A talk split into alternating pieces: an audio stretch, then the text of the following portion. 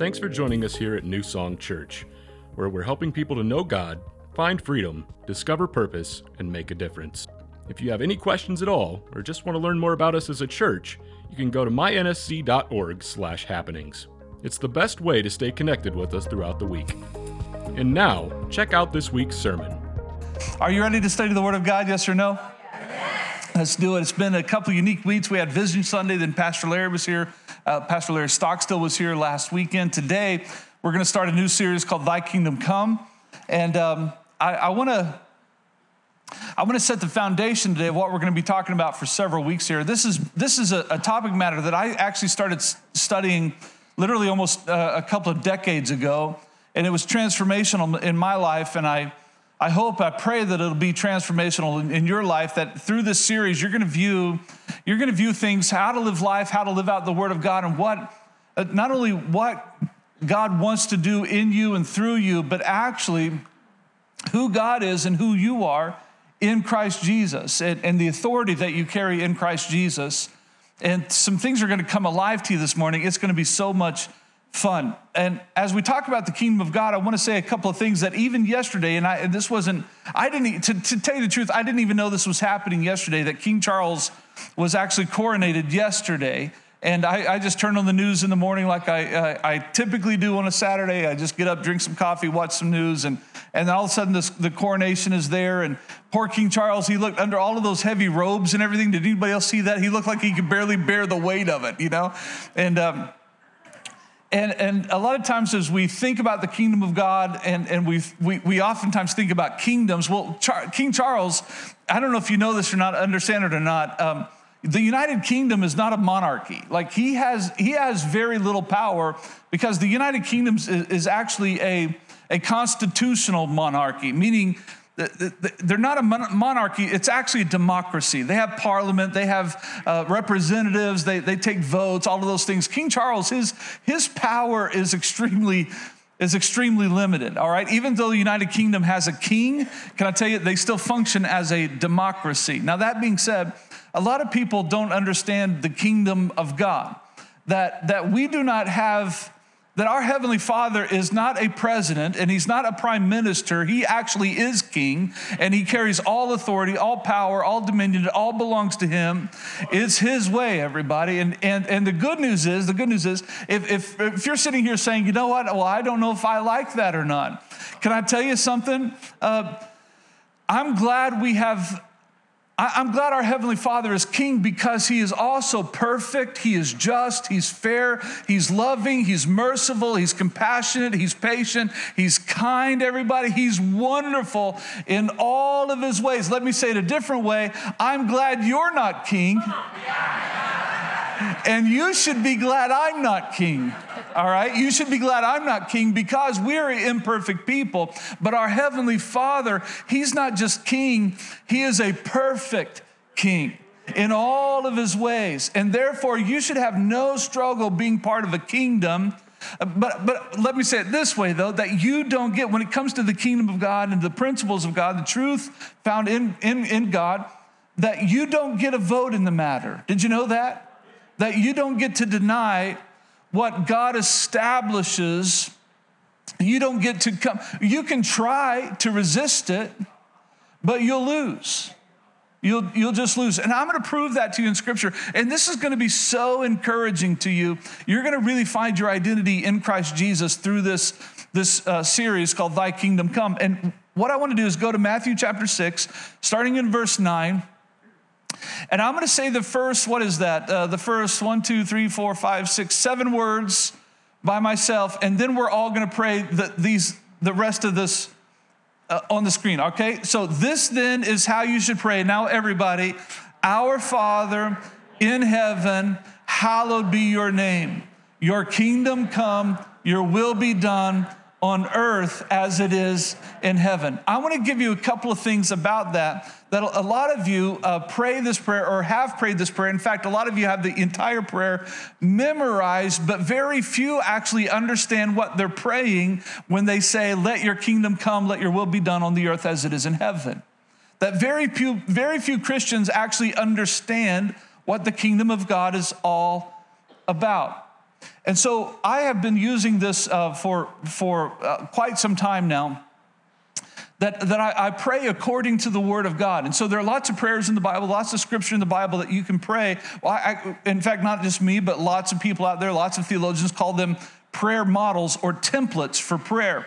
So, so the disciples come up and ask Jesus, you know, Jesus, tell us how to pray. And he says, This then is how you should pray. And the first thing you do is, Our Father who art in heaven, hallowed be thy name. Meaning that to how the, the name, the name of our God is hallowed, it is set apart. Like there's no other name out that's bigger or better or stronger than the name of our Lord. Can I get an amen to that? There is no other name like the name of our of our Savior, of our Lord. And the Bible says that the righteous run to him and we are safe, everybody. And so the name of Jesus Christ, the name of our God, is set apart. It is to be honored and revered and worshiped and surrendered to and bowed down to, everybody. So as we start in prayer and we start, if we really pray the Lord's Prayer, and I try to do this every day, I cannot say that I do it every day, but most days I pray through the Lord's Prayer. So I'll start it, Lord, I thank you that you are wonderful. You are king. You, there is nobody like our God. There is no one who reigns like you reign, Father. You are set apart. You are highly exalted above all the earth. No God compares to you. You see what I'm doing? I'm, I'm announcing, I'm declaring, I'm praising the name of my heavenly Father, and I'm, I'm, I'm aligning with what Jesus said that hallowed is his name. Like his name is set apart. And so it's, a, it's an act of praise, it's an act of worship. And then we get to this part uh, Our Father who art in heaven, hallowed be your name. Let your kingdom come. Let your will be done on the earth as it is in heaven. Let your kingdom come. And a lot of people don't understand what they're praying, but I learned this a long time, many years ago, and it changed the way that I pray. And I'm going to teach you that if you understand the kingdom of God, it'll actually change the way that you pray and it'll change the way that you live life. So, number one, write this down that the kingdom of God does not primarily refer to a place, it actually refers to a power. The kingdom of God does not primarily in the Bible refer to a place as much as it refers to a power. So all of a sudden, verses in scripture come alive to us if we understand the meaning of the kingdom of God. In fact, 1 Corinthians 4 20 says, For the kingdom of God is not a matter of talk, but of power. It's not a matter of talk, it's a matter of power. Let, us read some other verses here. Luke chapter 11, uh, 20 says, But if I cast out demons with the finger of God, surely the kingdom of God has come upon you. L- let's look at Luke chapter 12, verse 31. But seek the kingdom of God. Other verses say, Seek first the kingdom of God, and all of these things shall be added unto you. Is, is, is that verse talking about a place? And I would say to you, no. It's talking about a power, and I'm going to prove it to you in a second. Luke chapter 17, verse 20 says this Now, when he was asked by the Pharisees when the kingdom of God would come, he answered them and he said, The kingdom of God does not come with observation, like you're thinking of it the wrong way. Nor will they say, See here or see there, for indeed the kingdom of God is actually within you. Amen. The kingdom of God is within you. So we're obviously in that verse, we're not talking about a place, we're talking about something else. We're talking about a kingdom. So write this down, number two that in both the Old and the New Testaments, kingdom primarily means, and I'm going to give you a chance to write these down, kingdom primarily means authority, power, and dominion. Now, everything changes when you read the Word of God. Everything changes. If you understand the biblical definition of kingdom, you understand it's not referring to a place, it is referring to a power to a power. Okay, so in the Old Testament, in Hebrew, the word is malkuth, and it means royal power, dominion, or reign. In the New Testament, the word is basileia, that's in the Greek, and it means royal power, kingship, dominion, rule, or authority. So in both Old and New Testaments, the word kingdom means the authority, the power, and the dominion of God. So now we go back to the Lord's Prayer, Thy kingdom come, Thy will be done on earth as it is in heaven. So, what we're really praying is, Lord, let your power, your authority, your dominion come. And when it does, your will will be done on the earth exactly the way that it's done in heaven. Meaning, in heaven, you have all authority, all power, all dominion. And we're asking that your power and your authority and your dominion would be seen here in the earth.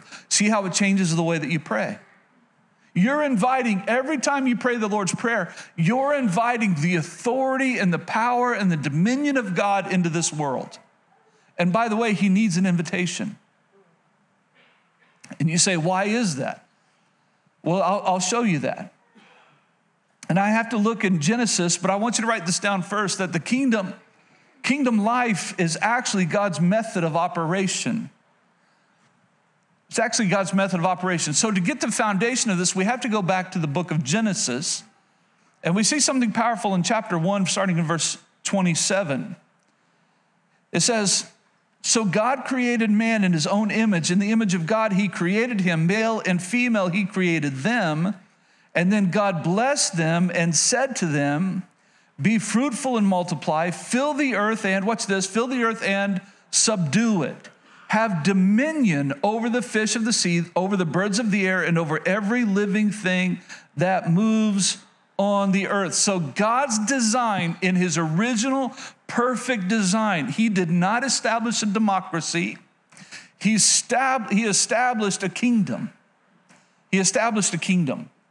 And as children of God, He gave us authority and dominion and power. And He actually tells them, I want you to be fruitful and multiply. I want you to have dominion over the entirety of my creation on earth. I want you to rule over this creation. That was God's design. So we do not serve a president or a prime minister Ours is a king. He's a king. And, and as, a, as a king, he makes decrees. And when those decrees are spoken, they are established. So when he said, Listen, you are meant to rule over the earth, he meant it. He said, You have dominion. I have given you authority to live out in this world that I created in perfection, to live out my authority, my dominion, my power in your life. I want you to have dominion. Now, a lot of people don't understand then how we got to where we are. Well, here's what happened. Not much longer, Adam and Eve, of course, were told one thing. The one thing that God said you cannot do is eat from the, the, the tree of the knowledge of good and evil. He said, just stay away from that tree. Everything else, it's good for you. Have, have at it. Well, the, the enemy came in, Satan came in, and he tempted them, and they ate from the tree of the knowledge of good and evil and sin entered into the world. And in theology, we call that the fall. The fall. So sin entered into the, the world. What? Let, let me say it this way. Number four, write this down that when sin entered the world, so did a different kingdom. So did a different kingdom. That God's ways were exchanged for, as we read in Scripture, the ways of this world that Adam and Eve actually, they, they were given the keys to the kingdom. They, that God said, listen, I want you to sub, subdue it. I want you to have dominion over all of my creation. He handed them the keys to this world, but they were tempted and they gave in to sin and they turned the keys of this world over to the enemy. And a new kingdom was established in this world. And it's not the kingdom of God, it is the kingdom of this world. And the Bible is very clear about that. We even see that in the New Testament, Ephesians chapter 2. Let me prove this to you. Ephesians chapter 2. As for you, you were dead in your transgressions and sins, in which you used to live. Watch this when you followed the ways of this world and the ruler of the kingdom of the air, the spirit who is now at work in those who are disobedient. Who do you think he's talking about there? He's talking about the enemy, the devil, Satan. That, that right now, there is a kingdom at work in this world that is not of God. It is the kingdom of this world, and it is ruled by, by satanic power, by, by Satan and his demons.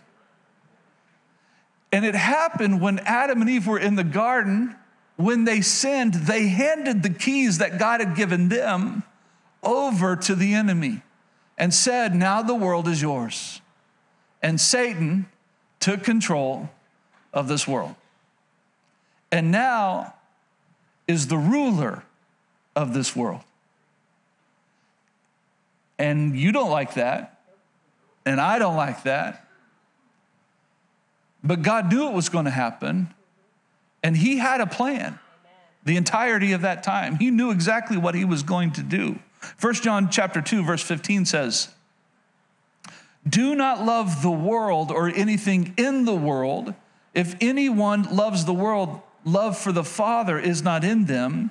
For everything in the world, the lust of the flesh, the lust of the eyes, and the pride of life comes not from the Father, but from the world. Okay, so let's look at this. There are two kingdoms and only two kingdoms. We have the kingdom of this world and we have the kingdom of our God. We have the kingdom of darkness and we have the kingdom of light. Every single person in existence lives either in the kingdom of light or the kingdom of darkness. There is no third kingdom. Pastor Larry was here just this past week, and he said, actually, at bare minimum, at bare minimum, and, and he and I, and probably all of you, believe it's far more than this, but at least 5.5 billion people in the world today are not associated with the kingdom of God, the kingdom of light.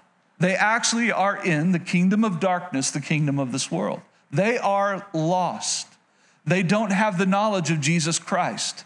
They have not accepted the way of salvation. Do you see how significant that is?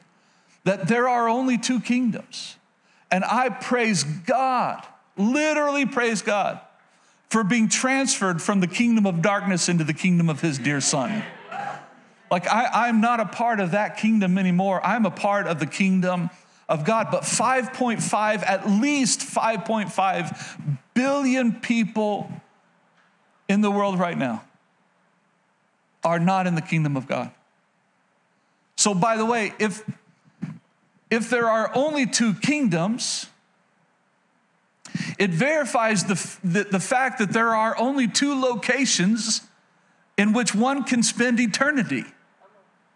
So when you are in the kingdom of light, in the kingdom of God, you will spend eternity in heaven. But if you live in the kingdom of this world, in the kingdom of darkness, you'll be eternally separated from God. And you'll actually live in hell throughout all of eternity. Heaven is very real, but so is hell. And hell was created for the devil and his demons. Wasn't created for you. God never wanted you to go there, never wanted, never wants. Like he doesn't, the Bible says he doesn't want anyone to perish, but all should come to repentance, to faith in Christ Jesus. So the will of God is for every single person to accept Christ. And when they do that, they step into the kingdom of God. Now, let me say it a different way. When they accept Jesus as Savior, they step into the authority and the power and the dominion of God. We are now, as Christians, subjects to the King, who, by the way, when, when we, and I've, i heard this, uh, Pastor Chris Hodges said this a few weeks ago on Easter Sunday. He, he said, You know what? When you crown Jesus as king in your life, and you enter into the family of God, the kingdom of God, by trusting Jesus as Savior. So you're crowning Jesus as King. What Jesus does is He actually turns around and He puts a crown on you. It's a crown of righteousness. That you've been given life and life to the full. And now the kingdom of God consists of kings and priests. By the way, all of you, as children of God, you are now kings and priests. You didn't know that, but you are. Why? Because you have been given a crown of righteousness. You've been accepted into the family of God, and now you are heirs of God and co heirs with Christ Jesus. Do you get this now? You are heirs of God and co heirs with Christ Jesus. So, all of the benefits that Jesus receives as being the Son of God, you receive all of those benefits minus one. Nobody will be praising you throughout all of eternity. They'll all be praising him. But make no mistake about it, you are an heir of God and a co heir with Christ Jesus, meaning, whatever Jesus receives as a son of God, you too receive as a child of God. You have an inheritance with all of the saints, and it's glorious and it's wonderful and it's joyful. And it, it, I'm telling you, everybody, great is the day that we enter into our reward. Great is that day. Great is that day. Boy, I feel like preaching today, everybody. Can you tell I can't even hardly sit, sit down here, today, but I, have got to go back to, I got to go back because I'm, I, I got to get through this. So what happens is in this, in this generation, in this world, in fact, in all generations that's ever been, people start thinking deep thoughts. They start thinking about life after death. They, they start thinking about eternity. They, they start thinking about, well, when I take my last breath, what's going to happen? And so you have a lot of people out there just say, well, I'm not really religious. So when I die and I take my last breath, nothing's going to happen. I'm, my body's just going to be put in the, in the ground and I'm done. Like that's it. Can I tell you? You can say you're religious all day. That you can say that you're not religious all day long, but I, I promise you that's a religion. To say that nothing happens after your death, that's a religious thought. Most people don't land there. Most people say, okay, I, I can look around and I can see that there's an earth and I can see that there's people and I can see that there's a creation. So there must be a creator. I have no idea who this creator is, but if my good outweighs my bad, then I'm, I'm praying, I'm hoping that the creator just accepts me for the good person I am, and I'll have a good eternity. That I get to go to some form of heaven. That too is a religious thought. And in fact, what we teach, what the Bible teaches, let me say it that way too, what the Bible teaches is that, in fact, for you not to be a religious person, that there were loads of people who were religious in the Bible, and Jesus is constantly confronting them, and he's calling them names, everybody. And we're going to read one here in a second. He actually calls them names. But in, in the authority that he walked in, he had the right to do that. He said, You guys, you guys, you're being hypocritical here because you, you stink of religion. The thing that you're missing is relationship. And no doubt, probably all of you, if not most of you, have heard this before that we are not called into a religion, we are called into a relationship with our Heavenly Father through Jesus Christ, His Son. We, so ours is not a religion, ours is a relationship through Christ with our Father. Isn't that amazing? So, what people do then, what people do because they think eternal thoughts, so, a lot of people realizing that something is wrong, realizing that their eternity is not really secure, they end up creating their own God or they end up creating their own religion to satisfy the questions that are in their life, to give them some level of hope for a future. But here's something that's interesting, everybody that religion truly doesn't change people. In fact, what we're seeing in the world today is that people are changing religion to suit culture. See, religion won't change you, a relationship with your Heavenly Father will. In fact, religion won't only change you, but people change religion to match culture. Let, let me give you an example of that. We are seeing something in the nation right now that I, I knew was coming. Most of us have known it was coming because we've seen it in, in more liberal countries, especially in European countries, for instance, that have already dealt with this 10 years ago, 20 years ago, 30 years ago, in which denominations here in the United States are at this moment splitting apart for multiple reasons, but the primary reason in today's culture is that religions religions are now saying hey listen we're changing our views based upon what's happening in culture Let's take, for instance, the LGBTQ plus community. There's a lot of, there's a lot of pastors and a lot of uh, um, people who, who say that they're followers of Christ and believers in the Word of God, but because they are, are of a religious nature, and not out of a relationship, not out of trusting God and His truth, that they say, hey, listen, our religion doesn't match culture, so we're going to change our religion to match what's happening in culture. And we have churches like the Presbyterian churches, Methodist churches. In fact, somebody came at, up to me uh, at the first service and said, You know what? It's actually happening right here in our community. There's a local church that's getting ready to have a vote of whether they are going to whether they are going to start valuing LGBTQ community or thoughts, or are they really going to hold to what the Word of God says? And it's happening right here, right now. You see how it is? That religious people oftentimes start changing their religion to match what's happening in culture. Can I tell you something about the Bible? And I just want to be really upfront with you. My wife and I, when we started New Song Church, we said, what if there's a church that just preached the Word of God and preached it in love? That just held to the Word of God. We just hold to the Word of God. Let me tell you something about the Word of God. The Word of God is politically incorrect. If you truly embrace the Word of God, there are going to be some relationships that go south because not everybody does. And I want you to know that if you haven't faced it yet, you will. You will.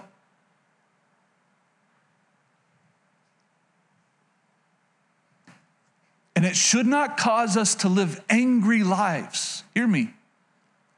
It should cause us to live lives of love, of service.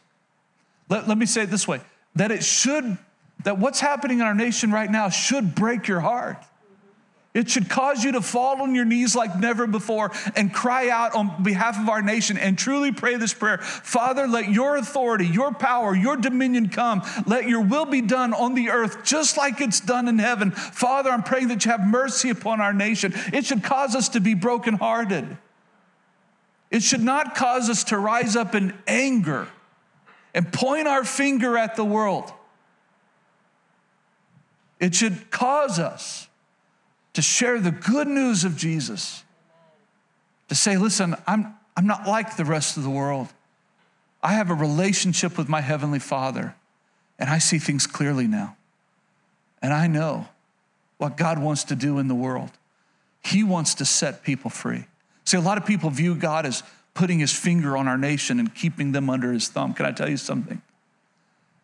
That what God actually does is He reaches down with a strong right arm and He raises us up out of the pit and He crowns us with love and compassion. He sets our feet up on a rock and He sets us free, everybody. That's what God does. It's about freedom. It's about freedom. It's not about restrictions, it's about freedom in Christ Jesus. But make no mistake, this book is a politically incorrect book. And as for me, I'm okay with that. Why? Because it's true. Because it's true. And you are gonna, you're gonna be faced with this. Are you going to stand up for truth? I was so proud of this person. they come here to the first service, but they still are members at another church. They said, We just go to both. We just love new songs so much, we just go to both. I said, Yeah, that's. They said, You know what? We have this vote coming up. And I'm telling all of my friends, we've got to vote according to the word of God. And I said, Good for you. Good for you. Somebody needs to stand up. Somebody needs to be in that church standing up for truth. How many, can I get an amen to that, somebody? Good, good, good, good, good. So there's a lot of people that try to change their religion to match culture. And I want to read something to you out of, it reminded me of uh, Matthew chapter 23. This is Jesus speaking, verse 27. He says, What sorrow awaits you, teachers of religious law, and all you Pharisees? So he, he's talking to all the religious people. He's talking to people who have embraced religion instead of a relationship with their heavenly Father. He actually says, You're hypocrites. For you are like whitewashed tombs, beautiful on the outside, but filled on the inside with dead people's bones and all sorts of impurity. He said, You're the walking dead. You're the walking dead. Outwardly, you look like righteous people, but inwardly, your hearts are filled with hypocrisy and lawlessness. You're religious, but you're not in relationship. You think that you're okay. but you're actually living in the kingdom of darkness and you've been blinded thinking that you're in the kingdom of light. Isn't that something? Let's not live like that. In fact, number five, write this down that religion is often an obstacle to the kingdom of God. That a lot of people, they, a lot of people never enjoy the authority and the power and the dominion of God in their lives because they're too busy embracing religion and religious thoughts.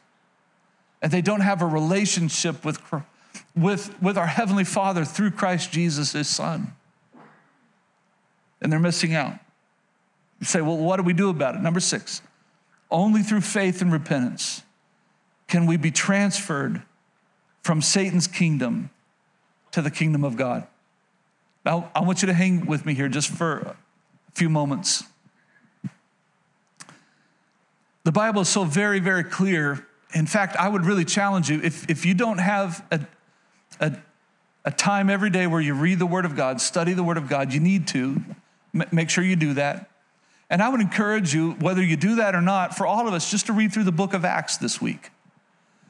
And what you'll find in the book of Acts are these statements over and over and over again about f- having faith in Christ Jesus, putting your faith in Christ Jesus, but also it uses the word repent over and over and over again. And I've said it this way, you've heard, if you've been coming to New Song, you've heard me say this before, that repentance and faith are two sides of the same coin. That when you come to Christ for salvation, you come to Him in faith, but you also come to Him in repentance. You've had a change of mind. That's what to, to repent means. Repentance means a change of mind, and it will lead to a change of direction, but it is not a change of direction first. It's actually a change of mind.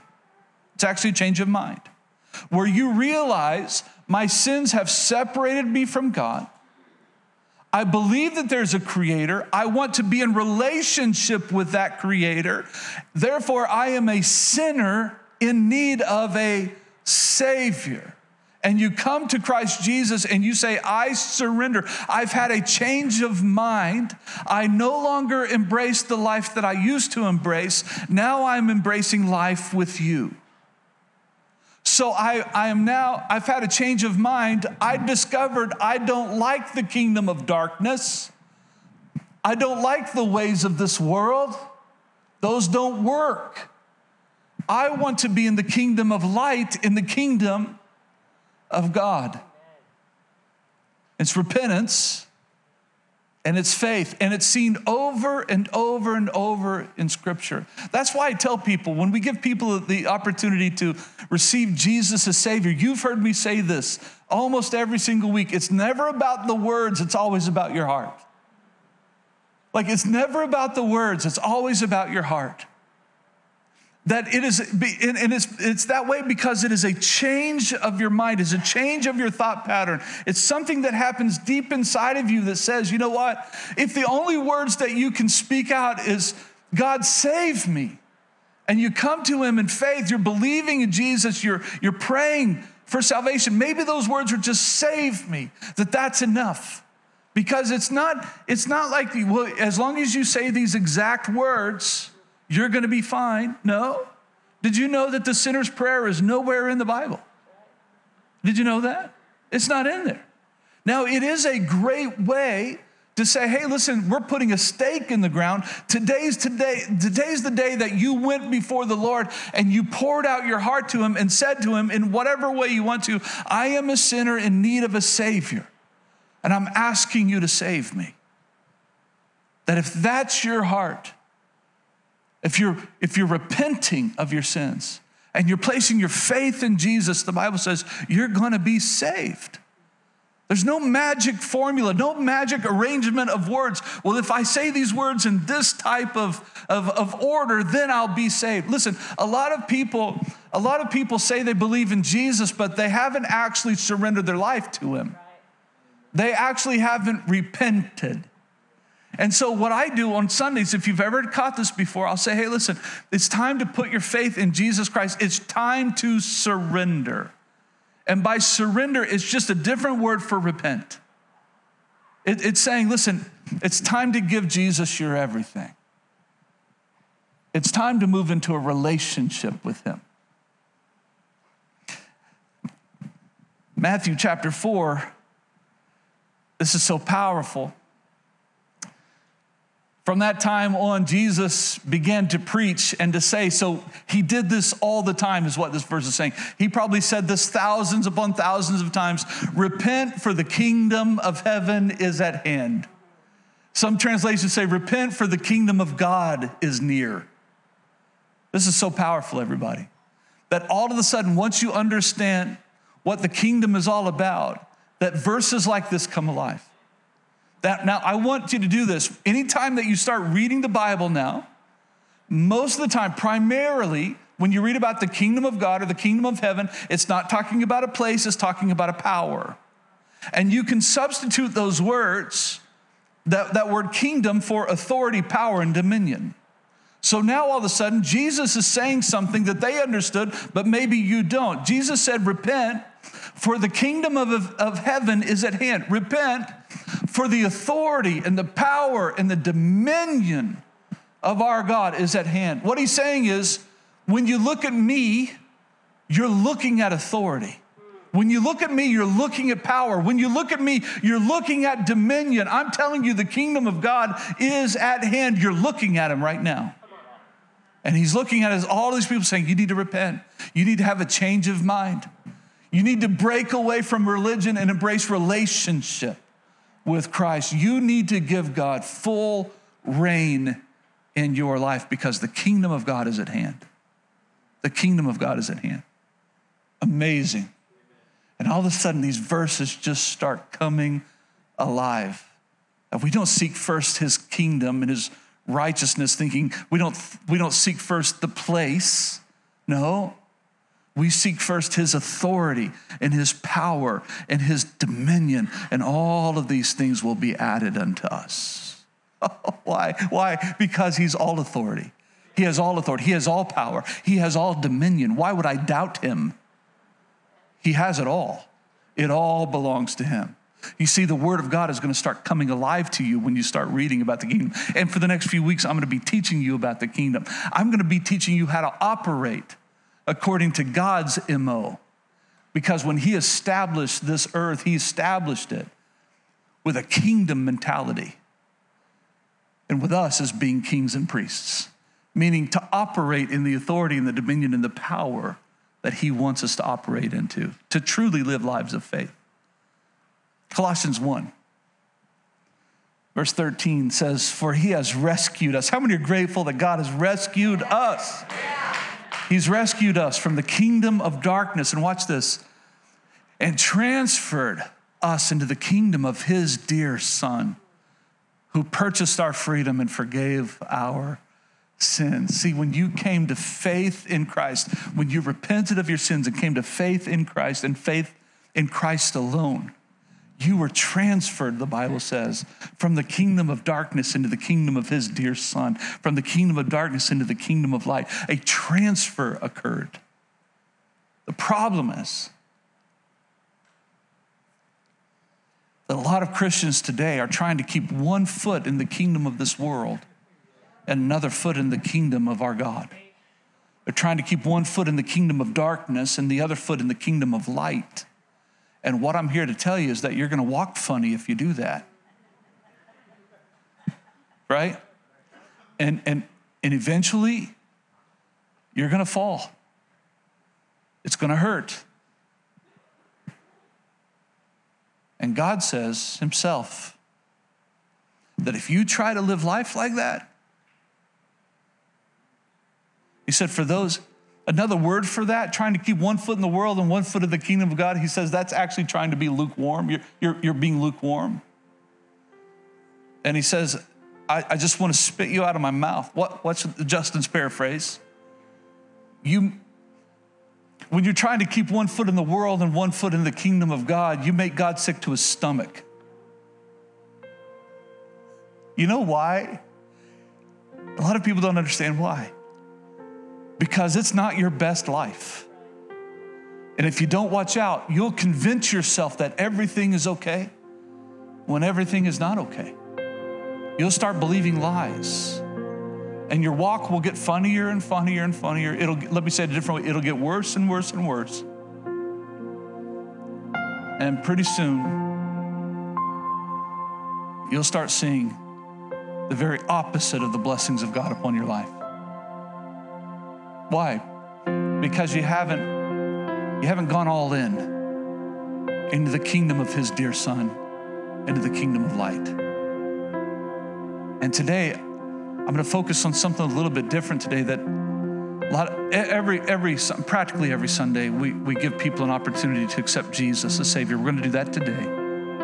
But can I tell you, we're going to end this a little bit differently too. That there's a lot of you that that your walk is funny because you're trying to embrace the things of God, embrace the things of the world. And today's a day to make a decision to go all in. All in. All in. Can I tell you something about our Heavenly Father? He deserves for you to go all in because He went all in by giving you the gift of His Son, Jesus. He gave His all. Not that you could walk the fence, but that you would be transferred, truly transferred into the kingdom of light, into freedom into joy, into peace, into hope. That's what He wants for you. Your best life is not walking the fence, your best life is all in. And I'm going to challenge you today go all in. I'm all in. Just stand up with me. I'm going to ask a simple question this morning. Actually, two. The first one is Have you truly surrendered your life to Christ? Have you truly surrendered your life to Christ? Have you placed your, your, your trust, your faith in Jesus Christ for salvation? And are, ready, are you ready to repent of your sins? Have you done that? Have you truly surrendered to Christ? And if you haven't, I'm going to give you a chance. And if you say, you know what, I believe in Jesus, it's not that I don't believe. You believe in Jesus, but you've been walking the fence, you've been straddling the fence. And you realize it today. And you know in your heart of hearts that is not the life that God has for you. It is not your best life, and you know it. And you're saying, you know what, I, I need, I need to make a decision today to go all in. Can I tell you something? When you make that decision, the Holy Spirit will empower you. There is supernatural power that will flow into your life that'll give you the power over sin, the power over darkness. Let me say it a different way that God is going to light you up through the power of His Spirit. He's going to change everything. But it happens in here first. Full surrender, full surrender, full surrender. Nothing less. He deserves our all because He gave His all. I'm going to ask you to bow your heads. If you've never surrendered your life to Jesus, I'm not going to embarrass you or call you out. I'm just going to pray with you today.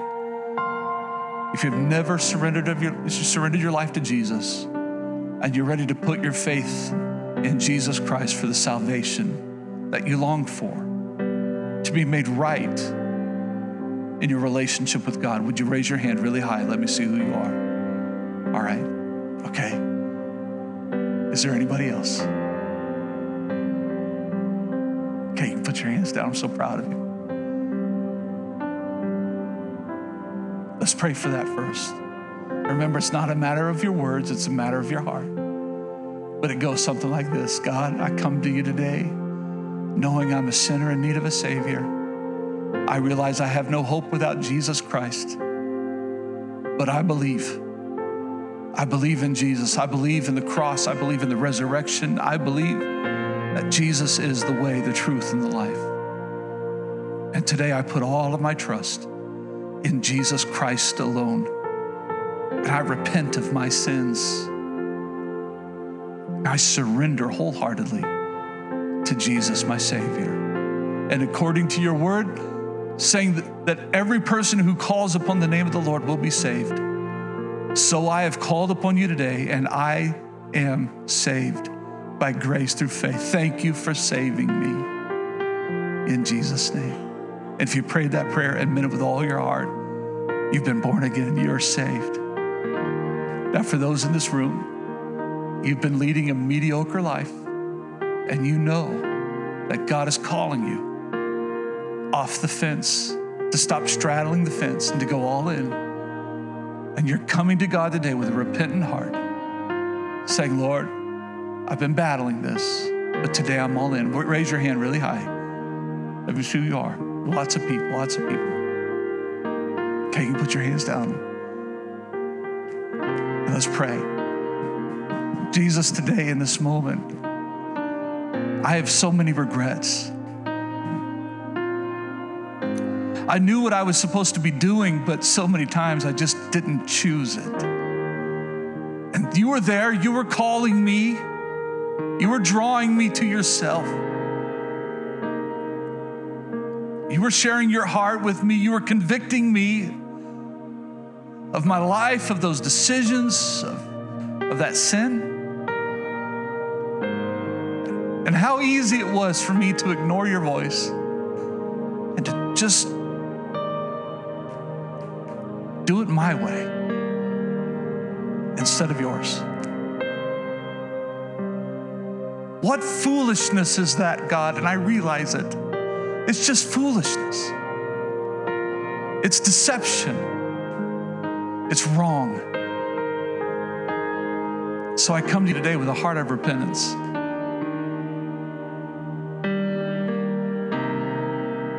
I come to you as I am, knowing full well that without your help, I cannot live the life that you want me to live on my own. I don't have enough willpower to do that. So, God, I'm asking you for your power, your authority, your dominion. So, Father, in this day, I pray, let your kingdom come. Let your power, your authority, your dominion come, and let your will be done in my life exactly the way it's done in heaven. Do in me, Lord, whatever needs to be done, whatever you want to do. Be powerful in my life. Take control of my life. Have full authority in my life, the way that you have in heaven. I surrender my life to you today. Today, I choose to go all in but I need your help. And I'm asking you for it in Jesus' name. Amen. Now, stay with me here just for a second. Nobody moving around. If you gave your life to Jesus today, we have a book for you called Fresh Start. It's a really easy read, but it's really good for you. Go to guest services and just say, hey, I want, I want a copy of Fresh Start. It's free of charge. And we'll give that to you. And, and we'll just take your name and, and email or name and, and cell phone and we won't we won't come by your house just drop by and visit you or nothing like that we're not creepy okay so don't think that but go and get that book um, the, the other thing is um, for those of you who said i want to go all in don't don't miss a sunday as we study this especially but you're going to hear the voice of the lord speak to you because you're going to be tempted to go back to what you've been going back to but you're going to hear the voice of the Lord calling you out of it. You need to surrender to God. Do not surrender to sin, surrender to God. For every temptation that comes into your life, your response could be, should be, Lord, I'm being tempted, but right now I choose you. The Bible says we set our eyes on the author and the finisher of our faith. So we set our eyes on Christ. Ask Him for help, and He'll help you. I tell people this it's hard to sin when you're praying, right? Sometimes when I'm being tempted, I'll turn that, that moment of temptation into worship because I know it's hard to sin when I'm worshiping God. Sometimes I turn it into Bible reading because it's hard to sin when I'm reading the Word of God, right? So I just put my attention on, on the Lord and it, it, it, it brings freedom to my life. And it doesn't restrict me, it actually releases me to be the person I already want to be. You see? So do that. Remember this do one invitation can change a life. We're going to be presenting the gospel all month long. So bring your friends, bring your family members, especially the ones who don't know Jesus. If you don't know how to bring them to, to, to Christ, bring them to church and allow us to bring them to Christ. But one invitation can change a life. And you have several minutes here. In fact, we're, we're one minute early today, everybody. So praise the Lord for that, right? And uh, so that means you get to take one extra minute and love each other and accept each other and welcome each other the same way Jesus loves and welcomes you, all right? I love you guys so much. I will see you next Sunday morning. God bless you guys. As a church, it's our honor to play a small part in what God is doing through your life, and we would love to continue on that journey with you. To find out what your next steps could be in your relationship with Christ, all you have to do is go to mynsc.org/contact. Thank you to all of you who consistently give, serve, and pray. You are the ones who God is using to make a difference in our community as we live out our mission of leading people to become fully devoted followers of Christ. Thank you for watching. We hope you tune in next week.